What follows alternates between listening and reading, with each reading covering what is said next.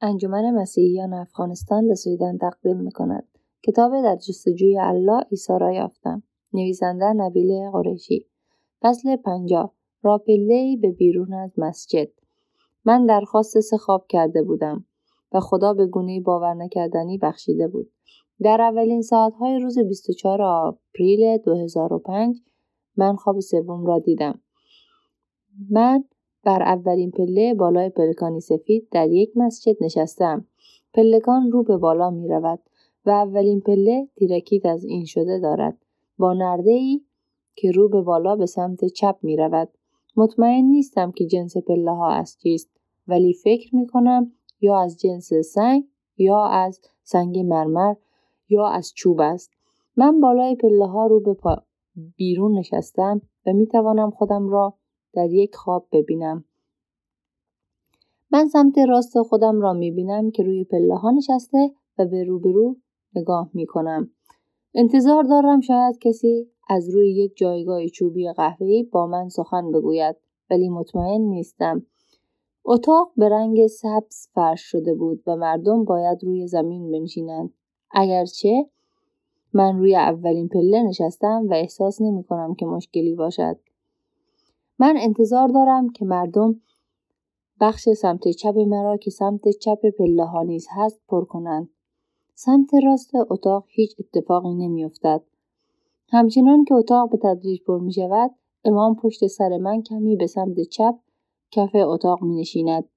او سفید پوشیده است و به همان سمتی نگاه می کند که دیگران نگاه می کنند.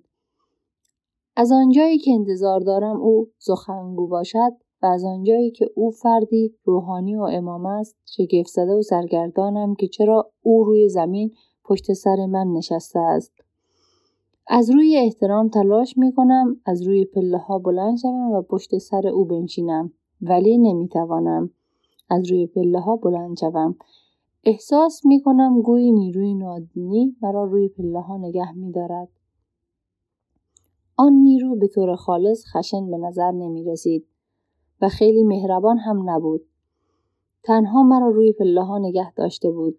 از آنجایی که نمیفهمیدم چه باید بکنم و نمیفهمیدم دیگران منتظر چه هستند و بالاتر از همه نمی‌دانستم چه کسی قرار بود صحبت کند خواب با احساس سردرگمی پایان یافت خواب برای من به اندازه کافی روشن بود من روی پله هایی بودم که به بیرون از مسجد می‌رفت مسلمانانی که من همیشه به آنها احترام میگذاشتم اکنون پشت سرم و پایینتر از من نشسته بودند. اگرچه می‌خواستم به آنها احترام بگذارم دیگر نمی‌توانستم پشت سر آنها جای بگیرم. اکنون من جلوی آنها و در راه, راه خروج از مسجد بودم و خدا می‌خواست از آنها مطمئن شوم. علاوه بر آن در واقع امام کسی نبود که منتظرش بودیم. ما منتظر کسی دیگری بودیم. کسی از مقامی بسیار بالاتر شاید کسی که در نهایت به مسجد نمی آمد. این خواب مانند خواب دوم در پایان نشان می‌داد که من در کجا بودم ولی نشان نمی‌داد که سرانجام چه خواهد کرد من منتظر کسی بودم که می آمد.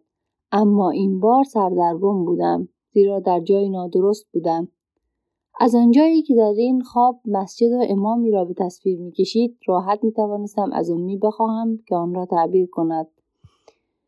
یک بار دیگر با استفاده از ابن سیرین او گفت که پلهان نماینده ترفی در جایگاه من هم در این دنیا هم در آن دنیا بود.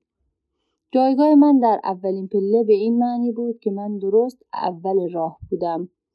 مسجدی که در ابتدا خالی بود. نشان دهنده این بود که من به دنبال پژوهای مذهبی بودم.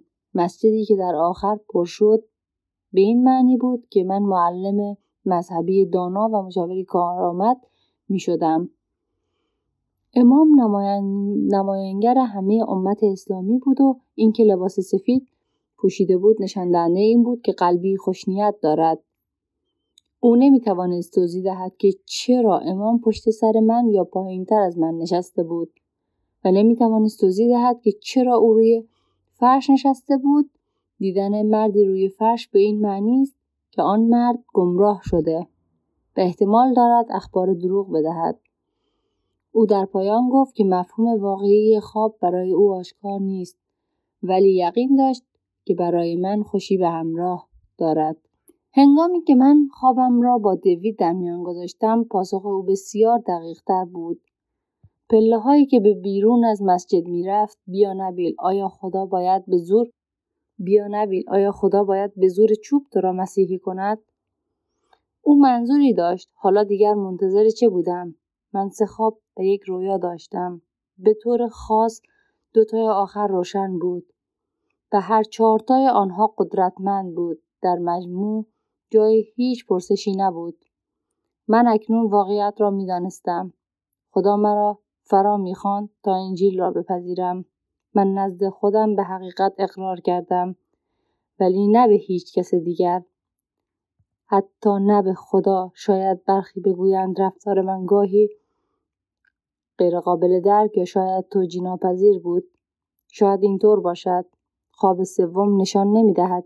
که من در مسیحیت قدم می‌گذارم ولی آغاز دوره از غم و اندوه را نشان می دهد که به تدریج دردناکتر دوران زندگیم را شکل خواهد داد.